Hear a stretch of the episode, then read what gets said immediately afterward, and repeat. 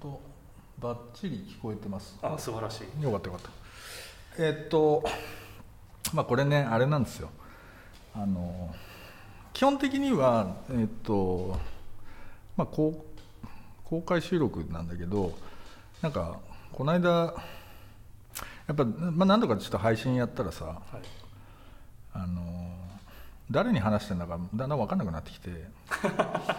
なるほど。うんちょっと難しいなと思ったんで、ちょっとお客さんいろいろ言ってくれてもあもう見えない状況になってるんでちょっとレスポンスはないということで基本的にこれポッドキャストであげようかなっていうふうに思ってさ。はいはい後日、うんそうそうそう。っていう感じで。はい、お立ち会いいただければっていう感じそうそうそうそう、ですねはい。なのでまあ宮田さんでございます。あどうもあのお邪魔いたします。あのフリー編集の宮田と申します。フリー編集の宮田さん、はい。そうそうそう。それマスクどうする？あーまあつけといてつけとい。て、はいオッケー。一応じゃあそれで。えーっとそれでなんだっけ？えーっとどうですか？そうですね。まあ家でぼちぼち仕事をしつつという感じですけど。仕事どう？うーんなんかなんでしょうね。ウウェブはウェブで結構急遽まあこういう事態に対しての記事みたいなのでうん。急ぎの仕事みたいなのが入ってくる一方で雑誌はちょっと今月出せませんみたいあそう。なあのあのファッション誌があって今月っていうか先月ですね。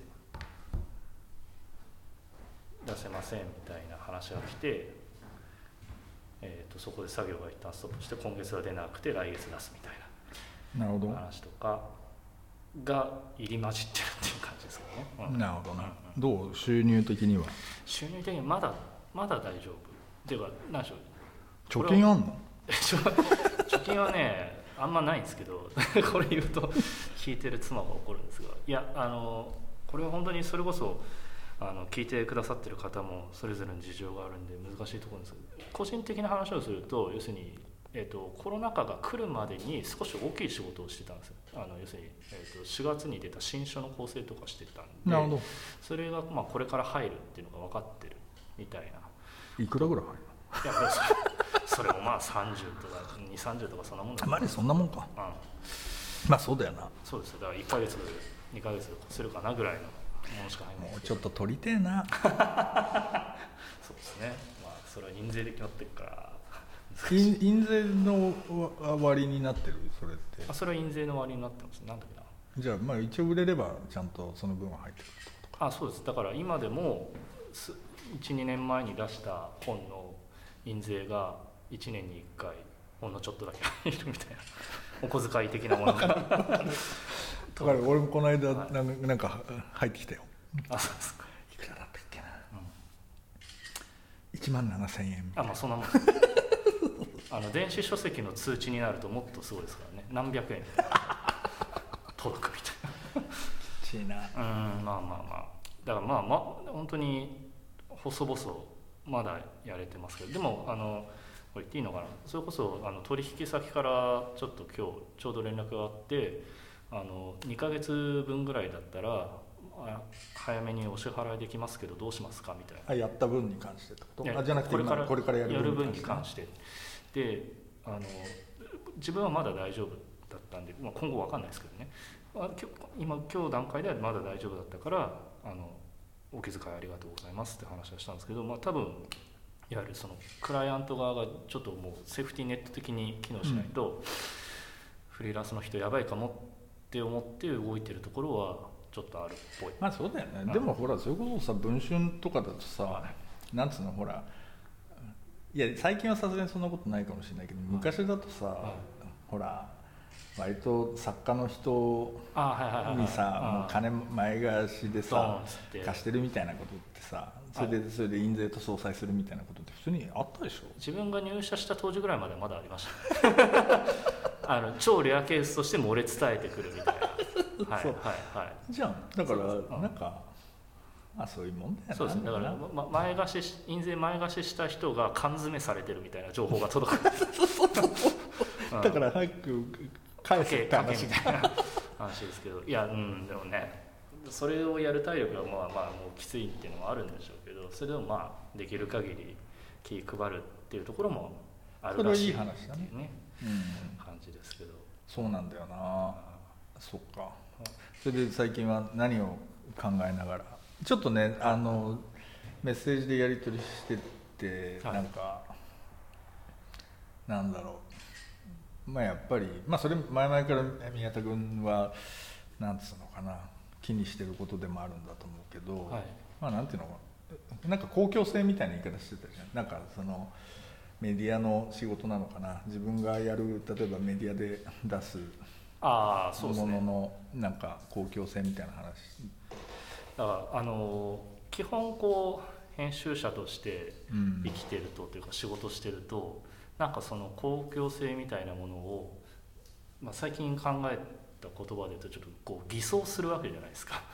なななんて言うんだろう。あのし所詮こう個々の集まりでうん。こう夜な夜な考えて、まあ、世に出すわけですけどなんかそれをこうさもこう公共のうんためのふりをするっていうんですかね、うん。でそれがこうどう響くか響かないかで一喜一憂するみたいなうんうん仕事なんだと思うんですけどその、まあ、ある種のその公共性の側がって言ったらいいんですかね。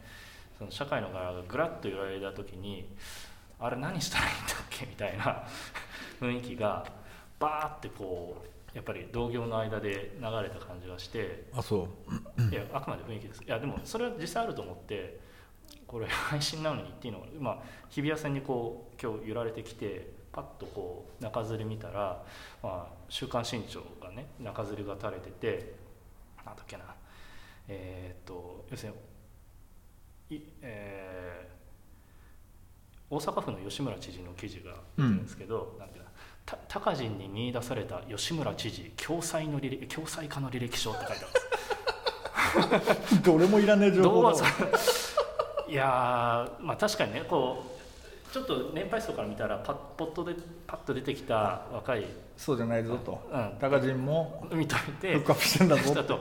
で共済化で、まあ、こうこうこういうね歩みをしてきたんだみたいな記事なんだろうと思うんですけどはい。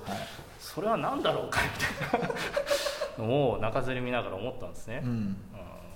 まあ、万が一聞いてる記者さんがいたら申し訳ないです。いやなんかかなりその偽装してた公共性みたいなののメッキが剥がれやすい時期でもあるからどうすっぺなみたいなのは結構12ヶ月考え難しいんだよこれ。うん。難しいっつうかなんか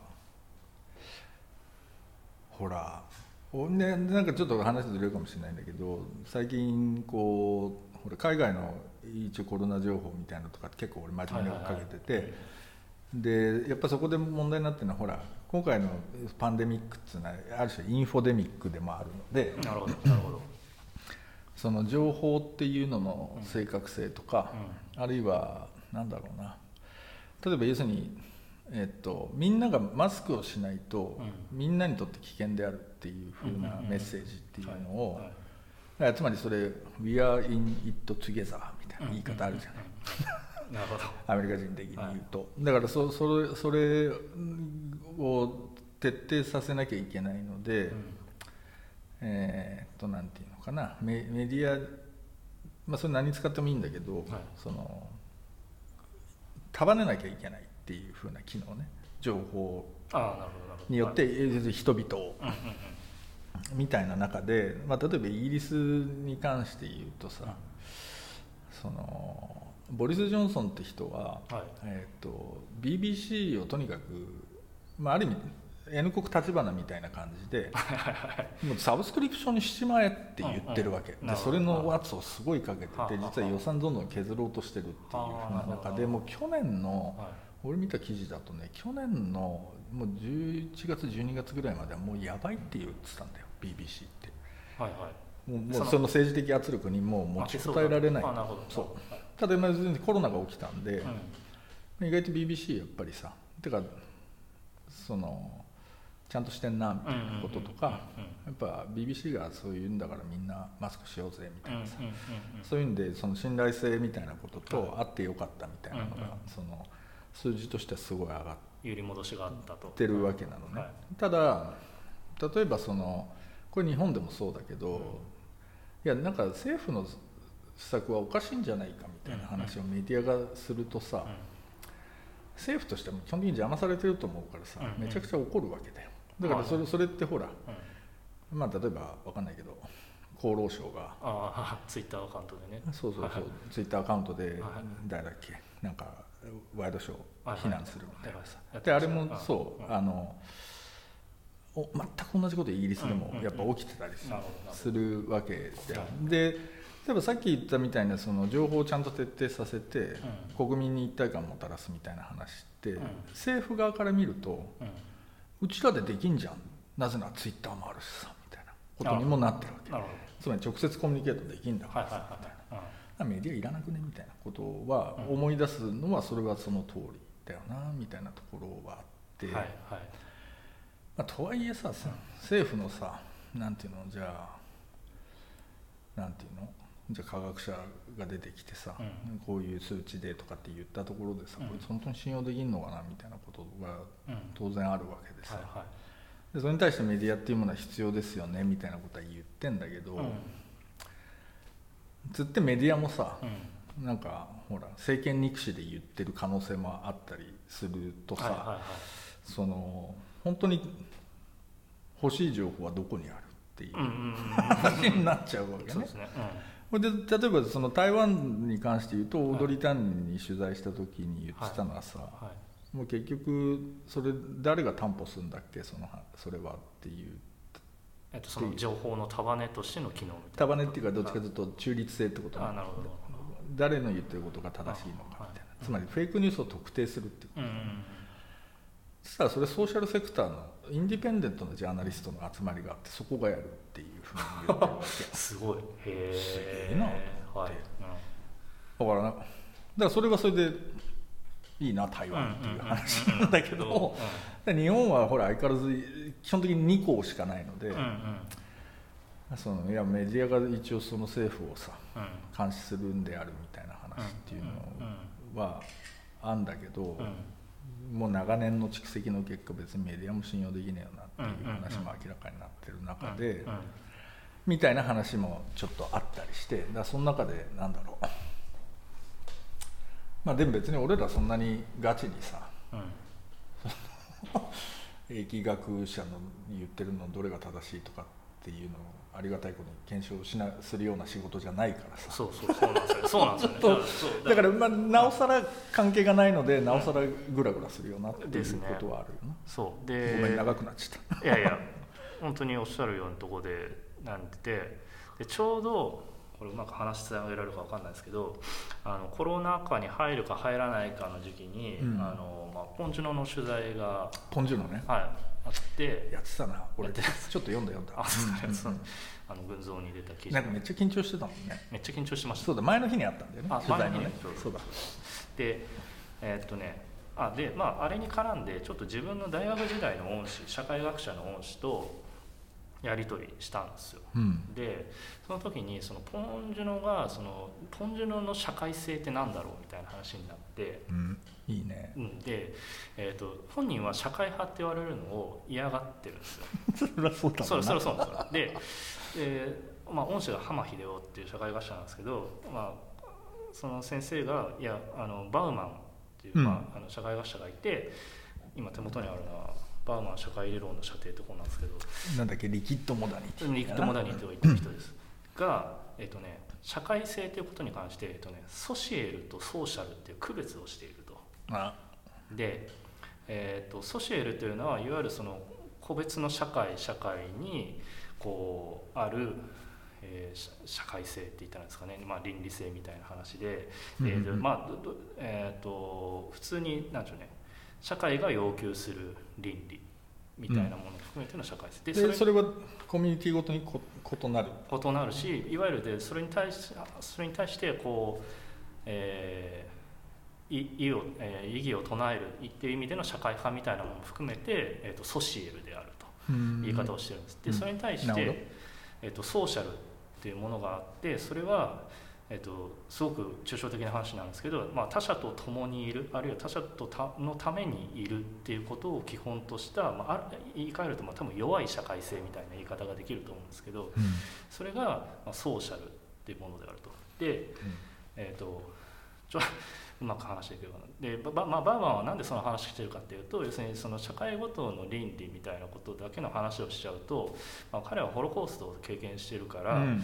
えー、と要するに、えー、と社会が要求するものが倫理であるっていうんだったらその社会の側が間違った時に、うんうんうんその、えー倫理って保たれないじゃないかと。要するにここの方がその倫理的な活動をしてるかもしれないみたいなことがか考えられないと。うんうんでその時にソソシエルとソーシャルみたいな言い方をしていてでおそらくポン・ジュノは、えーとえー、とソーシャルの側であると。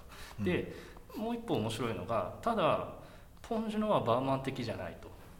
もう一つ。でバーマンはホロコーストを経験しててしかもレヴィナスを踏まえてるからその自他が、えー、とこう出会う共にある社会性みたいなものを希望的観測で捉えてると。要するにそそこに希望がなかったら彼らは多分社会哲学を考えられないんだと思うんですけど、うん。ホロコーストを経た人間からすると、しかしポン・ジュノは明らかにあれは自他が出会う社会性みたいなものを考えつつもそれがかなり闘争状態に近いものとして捉えてるはずだと、要するにこう2ステップぐらいの話があって、うん。えっ、とごめん長くなっちゃったんでちょっとまとめるんですけど仮にねその強い社会性みたいなものが、うん。えー担保できない時にうん。こう弱い社会性みたいなものを編集として考えたいとすごいな。しかし、うん。うんまあまあ明らかに今の状況がそうであるように自他がこう共にあるみたいなことが闘争状態に近いものになってしまう時にその弱い社会性のもとに編集は可能だろうか みたいなことをすごくこの1ヶ月あれなのかな？でもそのえっとまあちょっとそのバウマンの理論をまあなんか別にそのあの聖地にあ宮田君に、はい。あれ解説してもらうあれもないんだけどどう言ったらいいんだろうな。とその闘争状態にあるっていう状況ってさ、例えば要するにこっちに寝とうよって叫ぶやつがいてこっちにパヨクって叫ぶやつがいるみたいな話？あーまあに近いのかもしれない。いやわかんない。ポンジュのあくまでポンジュのを考える上でそういうやり取りをしてるだけだから。でもまあポンジュのは要するにあの坂の上と下にある家庭が出会った時に、まあ要するに、うんうん一緒に入れないっていうはそうだよね。話だから、そうだよね、あまあでもそそうなんだろうな、うん。でその時に多分どっちがある種のその強い社会の主導権を握るかっていう闘争になっちゃうっていうことだよねうんということなんですかね。ななんて言ったらいいんだろうな。わかんない。なんて言ったらいいんだろう。違うのか。自分もまだうまく説明いやだからなんてそのいいわゆる、まあ、ささっきの言い方で言うとそのジャーナリズム的な意味での社会性みたいなものとは違う社会の回路うん。みたいなものを考えると、まあ、それは必然的に弱い社会みたい社会性みたいな話になるんだけどもうーんとなんて言うんでしょうね。なんかどっちが勝つか負けるっていうよりなんでしょうその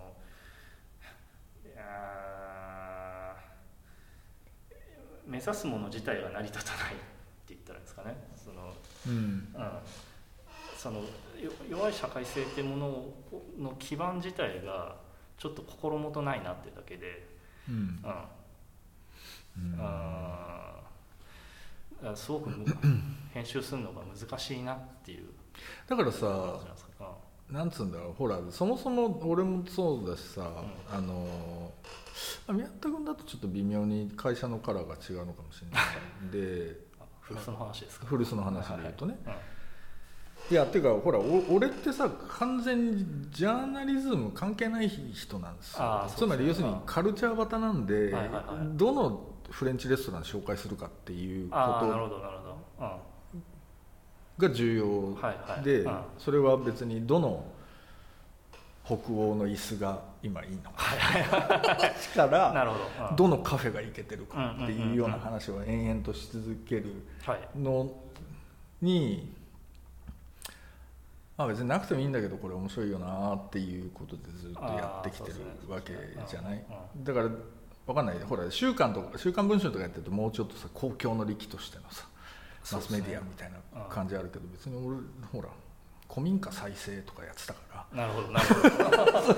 でそれのなんつうんだろうそれのある種社会性とか公共性みたいなことってなんだろうっていうのが割とずっと考えてきたってほどでもないんだけどさ、意味ないじゃんって言われるとまあ確かに意味ないですけど、うんうん。でもなんとなくほら一応仕事やってる手前はさ。うん。いやこれでも意味あんだよなみたいなことをなんつうんだろうな。思いながらやんないとさ。そうなんですね。だからすごく今、まあ、お同じ業界といえども、まあ、元からそうだったのかもしれないですけど、いる場所によって なんかその、確かに。うん、感じ方も相当違う。宮野君どう？いや自分はだからそのある種ジャーナリズム的なものからはもう、まあ、元会社にいた頃から全然タッチしてないですし。タッチしてないのか。まあでもまあそうだよね。あでもタッチしてないけどだから「週刊文春」でこう連載とかうん文化系の連載とかを担当すると自分の真後ろにいる記者はもう全然違う仕事をしている。要するに記者班っていうのがあってまあ永田町でそうやったり普通に張り込みしてたりする人たちを後ろにいながらこっちは庄司貞夫の漫画とかの編集をしてるわけですよ。いいいい仕事だな。そう。柳家京太郎とかと一緒にハガキの投稿を選ぶみたいな仕事をしてる。でそれが隣り合ってるから自分常に自分のある種カルチャー的な仕事っていうのがそのジャーナリズム的なものを背中に感じながら、うんうんうん。それに対して、えー例えばその「週刊文春の」あーその編集部の中ではその連載班っていうのはその固定の読者をつけるためであるみたいなこう任務を担って、まあ、その上でその上でジャーナリズムが機能するみたいな立て付けがあるんですけど、うん。まあ、常にある種その公共性みたいなものも含めて、あの問われながらというかお脅かされながらと言ったらいいのか、っていうのはあったんですよね。だからそれがまあ育ち方とか、うん。あるいは普段やってる仕事とかによって全然人によってね、うん。今若林さんがおっしゃったようにうんみたいな。そうなんだよね。うん。だからなんかなんだろうな俺なんかこの間やっぱり結構感心したのははい。やっぱりニューヨーク・タイムズはすげえ優秀だなと思ったのはね、はい。もちろんだからそのそういう意味ではガチ強い社会性の部分でさ、うんうん。トランプ批判はやるしさ、うんうんもう結構精緻なさ要するにインフォグラフィック使ってさ、はい。要するに各国の要するに感染者数のこういうグラフの推移とかでさ、もうバチバチそういうドジャーナリストっぽいことやってんだけど、はい。えー、とこの多分2ヶ月3ヶ月ぐらいの間に全世界がロックダウンに入った時にうん「えー、とザ・グレート・エンプティ」っていうさあその写真の photo editorial のシリーズバーッと出したわけ。へでそれがさすげえよくて、はまあ、要はさほら世界中にほらあの特派カメラマンがいるので、その人たちが要するにパパキスタンとかさ、ロサンゼルスのビーチとかさ、あとなんかパリの地下鉄とかっていうさ、なんかいい感じのさこう一瞬こう切り取っていくわけで、でまあそれにすげえ洒落たさなんか僕らは多分この歴史を通してこの瞬間に何度も立ち返ることになるだろうとかって書いてあるさ、いけてるさなるほど。うまいさ、まあ、でまあそれはアメリカンジャーナリズムっぽいんだけどなんかそういういいエッセイがついてて。でやっぱりなんて言うんだろうなあまあそれでそそのシリーズがあってつい2週間ぐらい前かな。うん。えっとね「ザ・ニューサタデー」あニューサタデーナイニューサタデーナイトだ。へで要するにえ COVID-19 によってはい。週末の過ごし方が変わる。ーなるほど。で要するに新しい土曜日なんだと。フィーバーしないサタデーナイト。ってことですねあーそうそうそう。そう面白い。はいはでそれで世界の33人のフォトグラファーに、いうんはい。その撮ってくれっていうふうにアサインしてそれこそアレックス・ソスとか、えー、と俺が知ってんだとクリスティーナ・デルミデルとかってスペインの、スペインかな？の写真家だったりとか、まあ、結構そのアートフォトの、日本から川内さんが入ってるね。川内凛子が入ってなて結構アートとか、まあ、ジャーナリズムの中でもちょっとちゃんと、あのギャラリーで展示される系の人たちとかの写真がザッと並ぶみたいな。いなるほどやっぱそれいいわけ。うん。でそれはさ何がいいのかというと、うん。まあやっぱりさなんていうのかな。その今の現実っていうものをさやっぱり一種政治の言語だったりとか、科学の言語だけで突き詰めるっていうのは、やっぱそれは一面的でしかないっていう認識があるような気がするわけ。でしかもそれってそれは基本的に言語とっていうかいわゆる自然言語と数字で表現されるものなんだけれども例えばそれがビジュアルの表現になった時にビジュアルは言語と同じことを表現するためにビジュアル言語を使うんだったら言葉でいいわけじゃん、うん、だからそのビジュアル言語でしか届かない心のある場所に届けるとか。ああなるほど。要するにその回路を通じてしか伝えられない何かがあると、うんうん、だつまり写真はさデータは写んないんだよ、うんうん、そうですねそうですね。そう、なんだけどもマジックその伽藍堂になった時、うん。その写真から受けるある種のなんだろうな。そこから得られる情報とかそれによって動く頭のなんかとか、心のなんかとかってやっぱり違うわけじゃない。それは数字の話と。でそこにやっぱりなんていうのかな。ほらリアリティっつうのはある種こう複層的というかさ、多面的なので、なんかその、まあ、そういうなんていうんだろうな。ビビジュアルな回路とかさ、うん、なんかそういうことを通じて今のリアリティをなんていうのかな。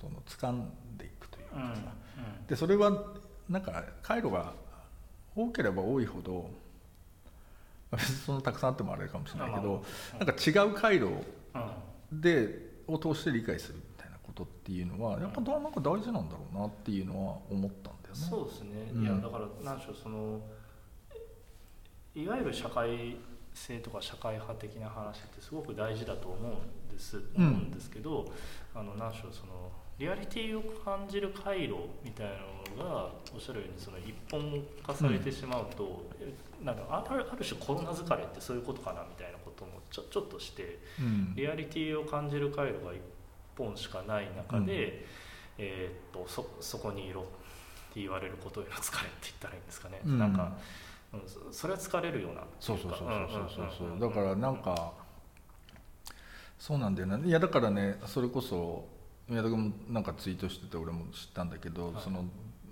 我らが敬愛する田和田陽子先生がさ、ね、宮田君敬愛、まあ、俺は割とリスペ,、リスペクトしてんだけど、そのちょっと NHK のインタビュー、出てたんでしょ？出てたんですけどね。それで俺宮田君のツイート見て、はい。あ微妙にこれ炎上してるってことだなと思って、はい、まあ、とりあえず見たら、はい、まあ、案の定さ、まあ、なるほど案の定な感じだなっていうふうに思ったんだけど、なんだろうね。そその話突入しますか？なんか30分ごとに切るみたいなお話があったんで。まあもうちょっと行こうか。いけますか、うん、えー、っとそう田和田よいや普通に好きであの若林さんはねあのエクソフォニーの方が好きで、っしゃると思うんですけど自分結構好きでなんか学会とかに呼ばれて田和田陽子が来たりとかあとなんだ毎年田和田陽子ってあのピアニストの高瀬明と一緒に高瀬明となそう両国でやって あれとかもちょいちょい見に行ってたり それぐらいではあるんで、うん、えでねえっ、ー、とだからこそなんでしょうね田和田陽子のある種の危うさみたいなものって、うん、こう分かるわけです例えばえー、っとね学会の時に正確な質問内容覚えてない。なんか例えばこう、えー、日本にいる外国人の人に向けての日本語教育をやってるような人が会場に来てて、うん、なんかそのすごく現場が苦しいとでどうしたらいいんでしょうかみたいな話を質問した時にただよか確かにその言葉遊びが大事だみたいな話をしていて。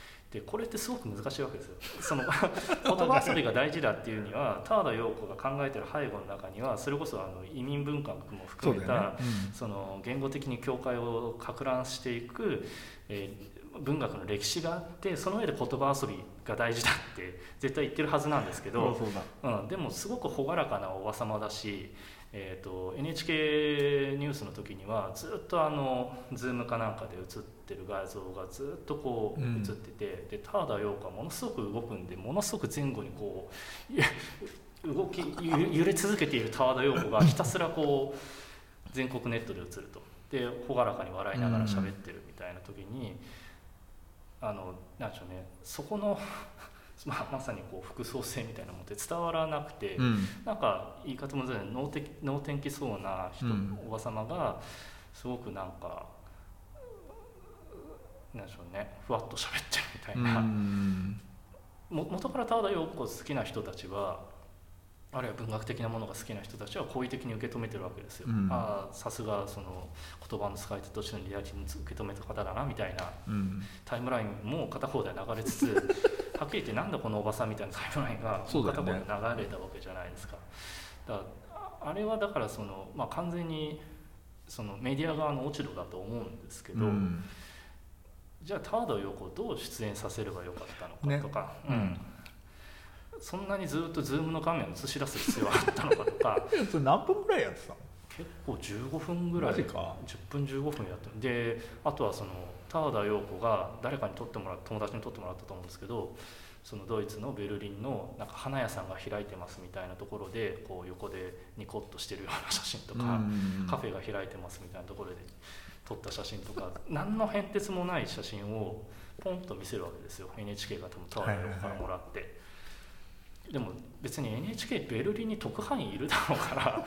行いなそうてか、まあ、行けよでもいいです。しちゃなんか取ってくれないなうん。しかもねある程度もう制限が徐々に緩和されてるってういうん。中で、ビジュアルなんていくらでも用意できるだろうし、そうだよね、うん、でそうなんです。で田和田陽子に関しては多分過去に何かしらのインタビュー映像もあるだろうしな。書影だっていくらでも映せるだろうししかも田和田陽子の著作の話にはほとんど踏み込まないわけですよ。そうかそうか。ドイツでうん今どうすか、みたいな話を田和田陽子にさせるみたいな、うんそれさ本当になんていうの？うあの世間話にしかならないじゃない？そうですよね。そうで俺ねだからそのその話が出てたのちょうど同じタイミングでそれこそポッドキャスト一緒にやってる佐久間由美ちゃんはい。から、まあ、それ前から言われてたんだけど「シュガーコーリング」っていうはい。ニューヨーク・タイムズのポッドキャストは「若さんめちゃくちゃいいから聞いて」っつって。なるほど。こういう喋り方なんです。そうです。ねおすすめレコメンドが来たとそうそう、はいめちゃくちゃいいからとかっつってさ。でそれはえーっとね多分50歳ぐらいの,、はい。あのシュガーっていうあだ名のはい。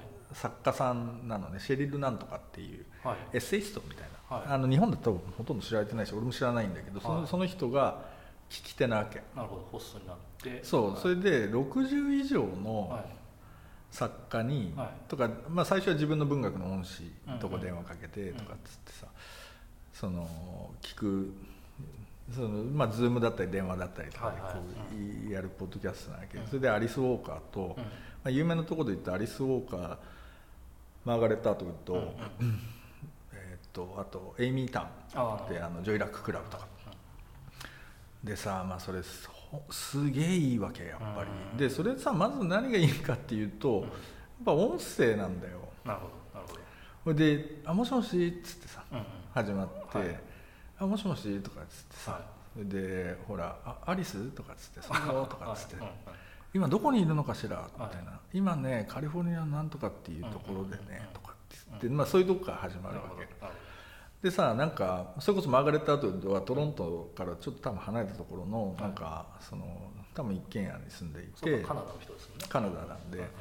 でき今ねちょうど姉がね古いミシンを持ってきてくれたところなのとかっていう話をしてるわけ。でそれがさすげえいいわけ。なんかそのま情景を勝手にこっちはさ作りながら、はそれでなんだろうなそ,、まあ、そもそものその立て付けっていうのは要するに今こういうストレスフルな時間の中で、うん。やっぱりほら偉大なる先達なので、うんうんうんうん。だし例えば特にアリス・ウォーカーみたいな人はさ、はい。そのある種の歴史の荒波うんにさ、うんうん。というかその歴史の転換点の中で知ってた？だってアリス・ウォーカーってマーチン・ルーサー・キングが撃たれたっていうののショックではい。流産しちゃう、へみたいなさ、まあ、はいだからそういう、はい。なんていうの？もえなるほど。うすごいなんていうの心理的な負荷みたいなことっていうのその社会との圧力の中でさ、全部生き抜いてきた人たちだと、でその人たちに、うん要するにほらまあ分かんないけど50以下とかだとさまあアメリカだと9-11とかもあったんだけれども、まあなんつうの今私たちはどんなふうに生きていったらいいのかとか、うん何を考えればいいのかうんみたいなことをさ、うん。そのウィズダムをその聞くと。聞くうんうん。みたいな、まあ、立て付けになってるので、はい。なんて言うんだろうな別にトランプの話とかしないんだよね。うんうんうんうん。でなんつうんだろうなそのそのまあ要するにな何を聞きたいのかっていうふうなこととだからアリス・ウォーカーとかまあなんつうのそのく苦しみっていうのはね深く吸い込んでうん。うんなんか感謝とともに吐き出すようにならなきゃダメなのよ。みたいななるほど。ことを言う言ってまずそれまあそれアリス・ウォーカーに言われると、ありがとうございますって感じになるんだよ。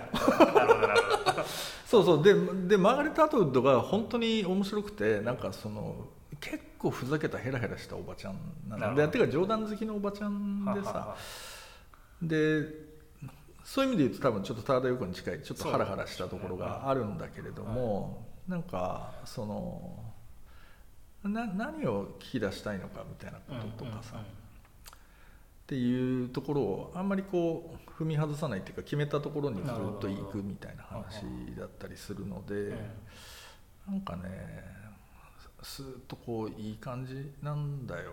でもうおばあちゃんたちだからさまあまあ私たちもねもうすぐ死ぬからねみたいな話で